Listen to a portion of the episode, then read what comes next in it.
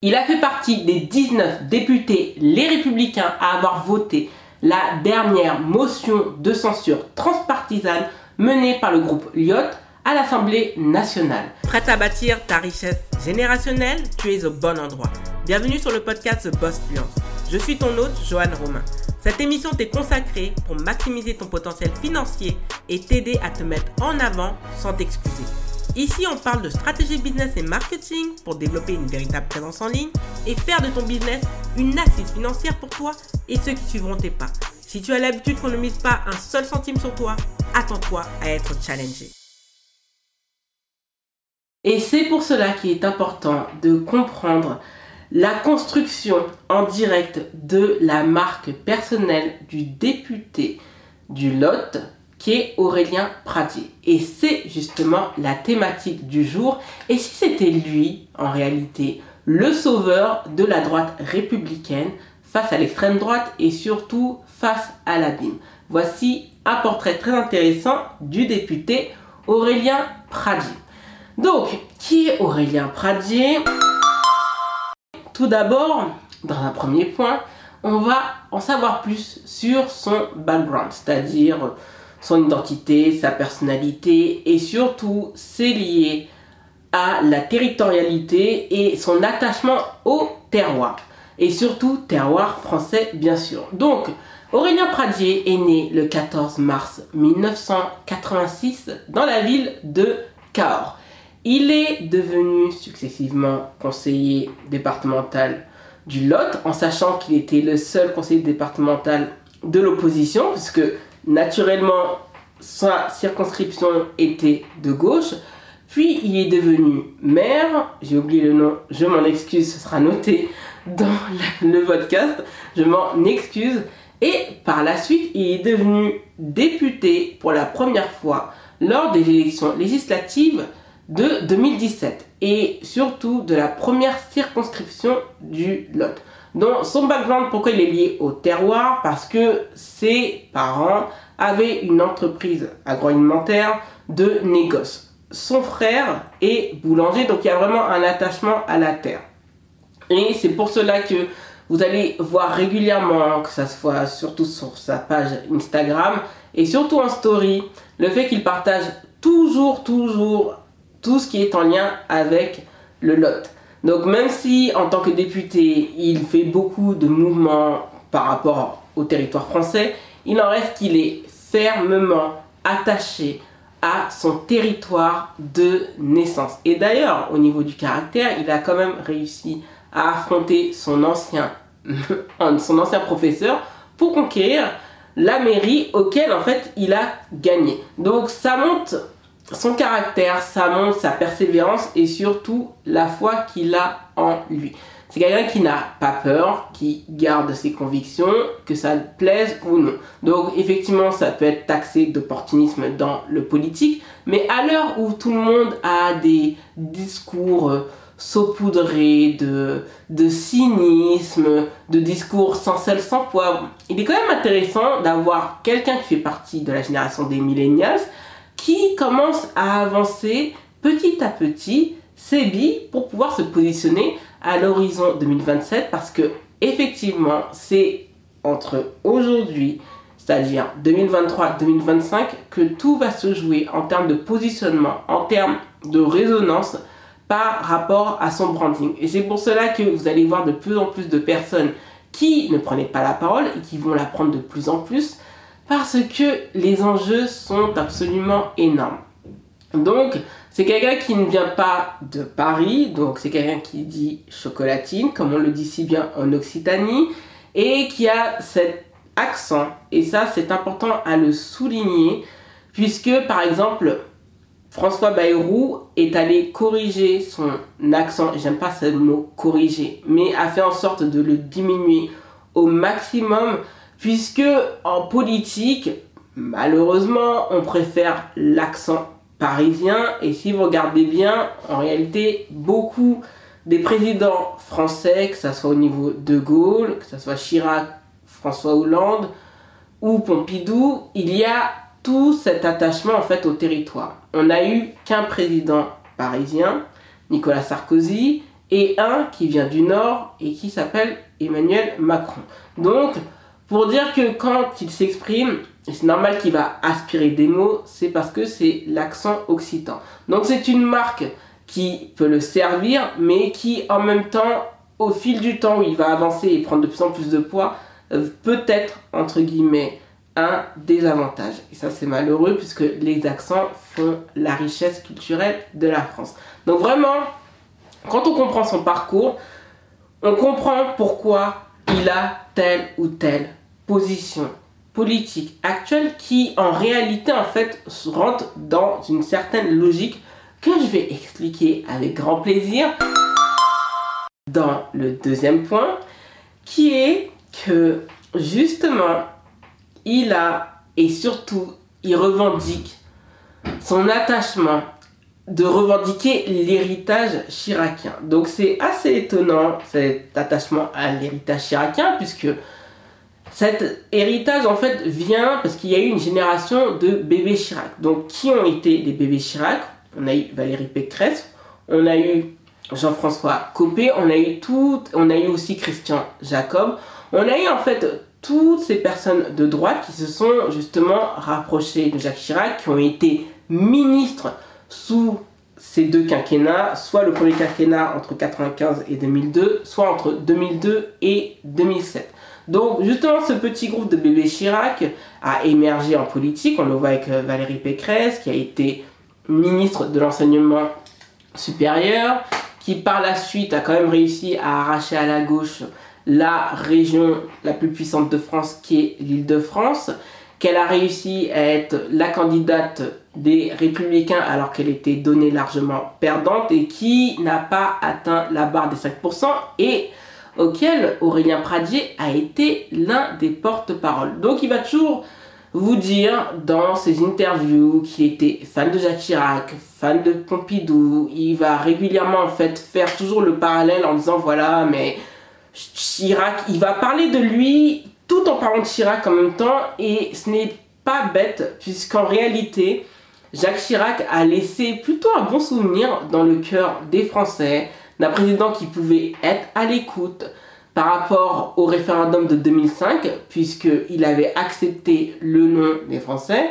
mais également par rapport à la réforme du CPE, c'est-à-dire contrat première embauche, qui a été voté à l'Assemblée nationale, mais qu'il a décidé de ne pas promulguer pour ne pas apaiser les tensions, que Jacques Chirac est devenu quelqu'un qui a une posture internationale, surtout par rapport à son opposition face à la guerre en Irak et on ne peut pas oublier le discours absolument incroyable pour la postérité qui a été dit par Dominique de Villepin lors du Conseil de sécurité de l'ONU et qui avait quand même surpris ses alliés américains. Donc le souvenir de Chirac, c'est le souvenir d'un président qui a renoncé aux essais nucléaires dans le Pacifique, à celui qui savait écouter, à celui qui était attaché au terroir, à un président grand de taille.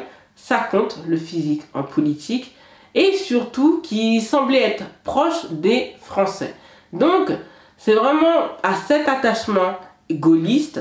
Donc, c'est pour en fait revendiquer une certaine paternité et au-delà de ça, une logique face aux atermoiements de la droite républicaine qui ne sait pas si elle doit justement se fondre dans le macronisme ou si ils doivent rejoindre une partie des rangs de l'extrême droite. Donc comme les républicains sont quand même écartelés et ce n'est pas hasard parce qu'ils se sont ils ont sûrement oublié leur identité qui était la droite dite républicaine et ce n'est pas hasard que justement il est l'un des rares dans son camp à avoir appelé en 2022 à enterrer le sarkozysme. Donc il y a des prises de position qui sont fortes, là où en réalité personne n'ose quand même euh, critiquer l'ancien président de euh, la République française.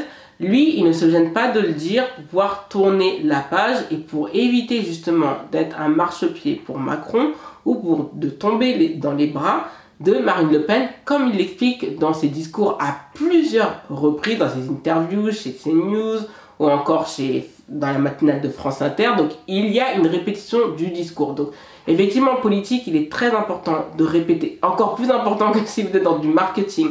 Pourquoi? Parce que les gens vont oublier. Si vous dites qu'il fait beau aujourd'hui, demain il fait moche, alors que vous avez toujours dit qu'il fait beau, ça va poser problème. Mais c'est la même chose. Il faut avoir ce discours. Et à l'heure où peu de personnes oublient le gaullisme, lui, il veut justement se rappeler à cet héritage qui a été coupé et de se reconnecter à celui-ci. Donc, tout ce qu'il fait en termes de stratégie politique n'est vraiment pas idiote. Bien au contraire, revendiquer cet héritage, c'est revendiquer que l'on est justement un des rares héritiers à en être présent. En sachant que lui, il a quand même un souvenir. Bon, Pompidou, il n'était pas encore né, mais celui de Chirac, il a pu quand même les vivre, puisqu'il avait à peine 9 ans quand il a été élu la première fois. Et quand son mandat s'est terminé, il avait 21 ans. Donc largement le temps de faire justement son petit apprentissage du club de fans de Jacques Chirac. Le troisième point, c'est qu'il a justement, c'est sa mission, sa mission politique. Elle est liée à son histoire personnelle. Donc comme je l'avais dit dans le premier point, sa famille est dans le terroir. Et justement, ses parents ont eu une entreprise de négoce liée dans l'agroalimentaire. Ce qui s'est passé, c'est que très jeune, si je ne me trompe pas, à l'âge de 12 ans, son père a eu un AVC, c'est-à-dire accident cardiovasculaire. Oui, c'est comme ça qu'on dit un AVC. Et ça a marqué son existence puisque son père en fait est devenu paraplégique. Et c'est pour cela que il se positionne sur des questions sociales liées à l'handicap. Il s'est plaint à plusieurs reprises à quel point le sujet de l'handicap intéresse peu, alors que une fois que sa vie bascule, plein de choses ne sont pas adaptées pour les personnes handicapées, physiques ou invisibles, puisqu'il y a des handicaps également qu'on ne voit pas à l'œil, qu'on ne peut pas voir. Et justement, par rapport au, euh, juste à l'aménagement du territoire, par rapport à l'inclusion des enfants. Donc toutes ces thématiques, il n'hésite pas à les mettre en avant. Et d'ailleurs, il a quand même réussi à faire voter pour un député de droite, il a réussi à faire à obtenir pardon des voix de gauche. Donc ça montre que il y a quand même un positionnement social par rapport à ces questions, pas uniquement au niveau de juste salarial, mais surtout par rapport à ce qui est au quotidien et aux difficultés que peuvent vivre les Français qui ont des handicaps. Et du fait que c'est lié à son histoire personnelle, qu'il sait ce que c'est que de vivre avec une personne qui du jour au lendemain est en bonne santé et a eu un handicap, il voit qu'en réalité, notre, la façon dont on est organisé nos vies en France n'est vraiment pas adaptée à quelqu'un qui n'a pas, qui vraiment adapté à une personne qui n'a pas d'handicap. Et on voit que c'est une question qui lui est importante. Il y a également la question des femmes victimes de violences conjugales. À plusieurs reprises, il s'est plaint qu'on parle de ces sujets en coup de vent, qu'on ne permet pas. Il avait demandé justement la création d'une juridiction spécifique qui pourrait aller beaucoup plus vite pour condamner les conjoints et concubins violents et malheureusement c'est devenu lettre morte.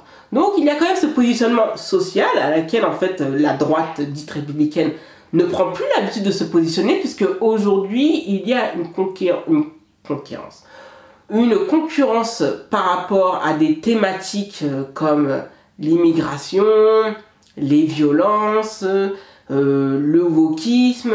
Et donc en fait il y a une concurrence dans laquelle en fait la droite républicaine se perd, lui justement il prend le parti d'être à contre-courant, d'accord Pas d'être dans la controverse, mais à contre-courant, sur des thématiques où on n'entend plus la droite s'exprimer.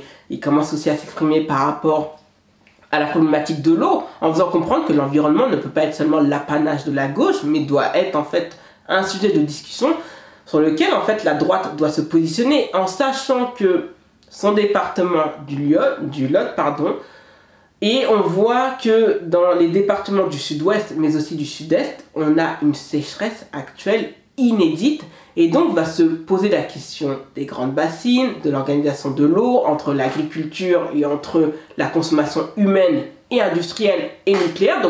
Dans ces questions, il n'hésite pas à prendre position. Ça peut surprendre, ça peut être taxé d'opportunisme, mais ce sont des prises de risque qui, petit à petit, en fait, sont en train de, de faire le lit, justement, assez confortable de sa marque personnelle. Et je trouve que c'est quand même assez judicieux à l'heure où beaucoup de personnalités politiques ne mettent plus en avant la connexion entre leur histoire personnelle, une partie de leur vécu et leur volonté de devenir un représentant du peuple à l'Assemblée nationale, c'est quand même assez surprenant de manière agréable. Et ça, c'est intelligent et c'est ce qui lui donne en fait beaucoup plus de lumière que certains députés de son camp.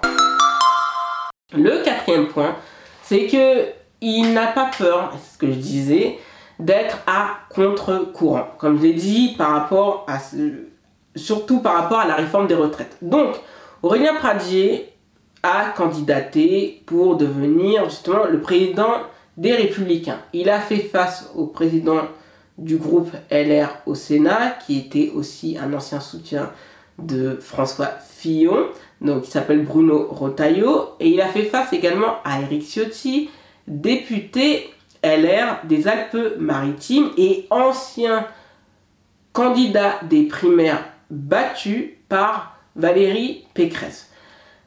Cette prise de position a été risquée puisqu'il a été désigné vice-président DLR. Il a été déchu de ce titre puisqu'il s'est ouvertement opposé justement au vote du groupe qui était de soutenir la réforme des retraites, puisque le gouvernement d'Elisabeth Borne a beaucoup négocié des amendements pour justement flatter les députés LR et de leur dire qu'en réalité, et de les mettre face à leurs contradictions en disant mais nous on fait la retraite à 64 ans, mais justement la proposition de votre ancienne candidate à la présidence de la République était de mettre quand même, d'allonger justement et d'augmenter l'âge légal de départ à la retraite à 65 ans. Donc en réalité, nous, on fait une proposition de loi qui va dans votre sens. Donc naturellement, vous avez toutes les chances de le voter. Et Aurélien Pradier a pris un gros risque qui lui a donné une grande visibilité dans les médias traditionnels, dans les médias presse, radio, mais aussi en podcast. Donc ça, c'est ce qui, pour ma part, m'a permis de découvrir en fait, entre guillemets, le personnage Pradier, qui lui ouvertement a dit cette phrase et qui répète de ne pas être marchepied d'Emmanuel Macron parce qu'il disait, lui, il veut une frontière stricte. Nous ne sommes ni macronistes, comme il est mal répété, ni le péniste.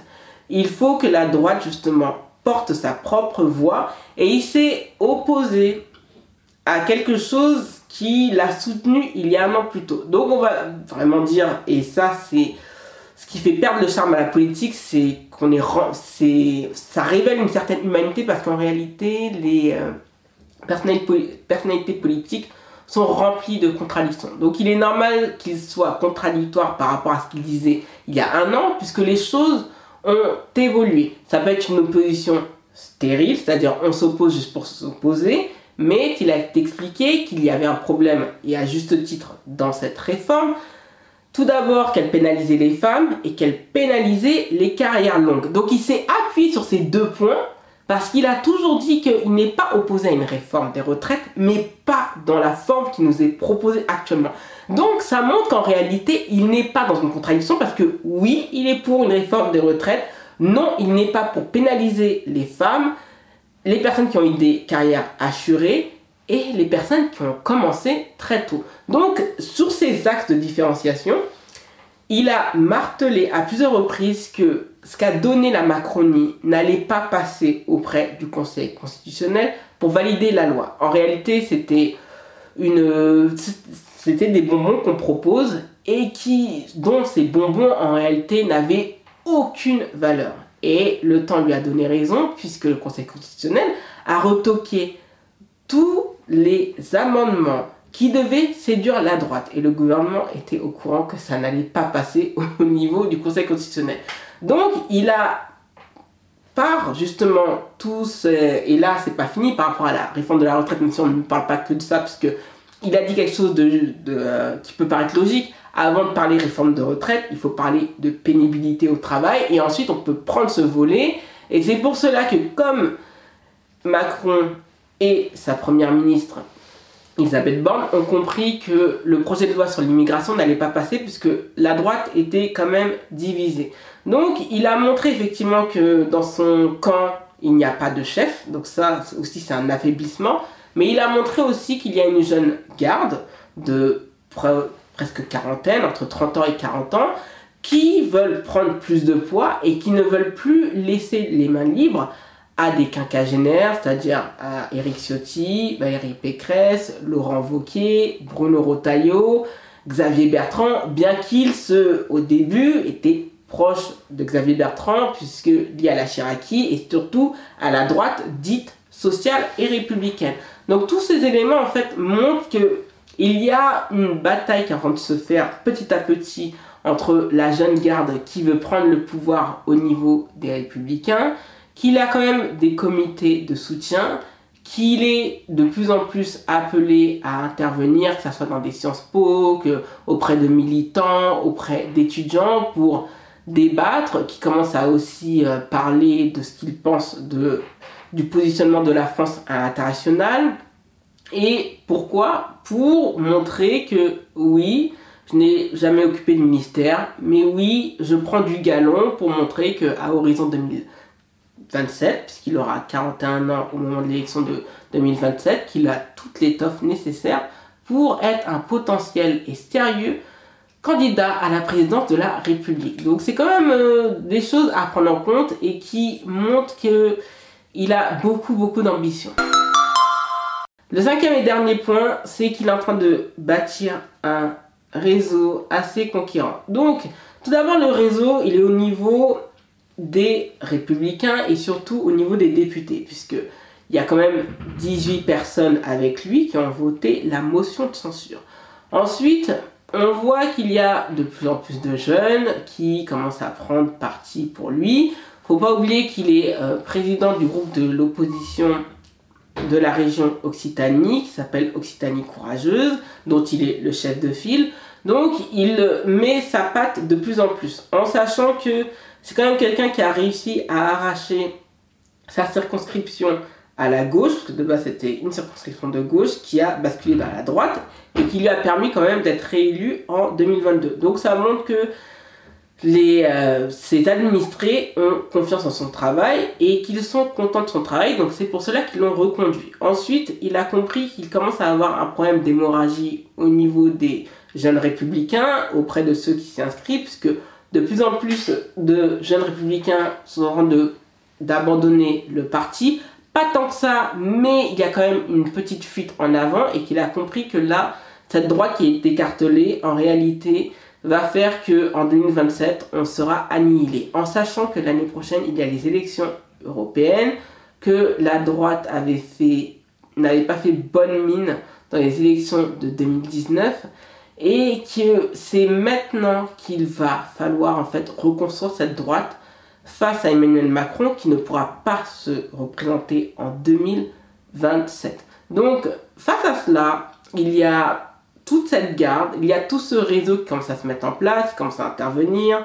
Dernièrement, il était allé faire une intervention auprès de la Fédération nationale des chasseurs, qu'il va parler dans les médias traditionnels. Donc il y a une campagne médiatique qui se fait. Dernièrement, il vient également de lancer sa chaîne YouTube. Donc, on montre que même si il prétend ne pas penser à la présidentielle ou autre, ça doit être une obsession et ça doit trotter tous les jours dans sa tête. En sachant qu'il commence à être repéré à l'international, puisque la BBC a fait un récent article le présentant comme étant l'étoile montante de la droite républicaine. Et en sachant qu'il a comme gros handicap de ne pas parler l'anglais puisqu'il puisqu'il n'a pas poursuivi ses études supérieures, parce qu'il s'est arrêté euh, au milieu de sa première année de droit, et qu'il a préféré se lancer en politique. Et ça, ça peut quand même, entre guillemets, lui euh, poser problème, puisqu'on est face à des technocrates. Si on regarde bien dans tout ce qui est background des personnalités politiques qui ont accédé à la présidence de la République ou au poste de Premier ministre, généralement, ils venaient de l'ENA. Le seul qui ne venait pas de l'ENA a été Nicolas Sarkozy. Mais pour tous les autres, Emmanuel Macron vient de l'ENA, également François Hollande, Jacques Chirac en a fait partie. Donc ça montre qu'il y a quand même une logique et il y a des codes de l'ENA qu'il n'a pas et qu'il va devoir se rapprocher de ces corps justement de l'État pour pouvoir avoir une, assise suffisante pour peser et pour montrer qu'il peut être un, candidat crédible en sachant qu'il va y avoir une bataille très intéressante parce qu'il n'est pas le seul de ces jeunes loups à vouloir accéder au statut de candidat naturel de la droite républicaine aux élections présidentielles de 2027. Merci d'avoir écouté l'épisode jusqu'au bout. Si ce n'est pas encore le cas, abonne-toi au podcast sur ta plateforme d'écoute préférée et laisse un avis 5 étoiles sur Apple Podcast et Spotify. Cela aide le podcast à être référencé. N'hésite pas à suivre The Boss Fluence sur les réseaux sociaux et à t'inscrire à la newsletter hebdomadaire pour recevoir ta dose gratuite en business et marketing. Rendez-vous lundi prochain pour un nouvel épisode de ton podcast préféré.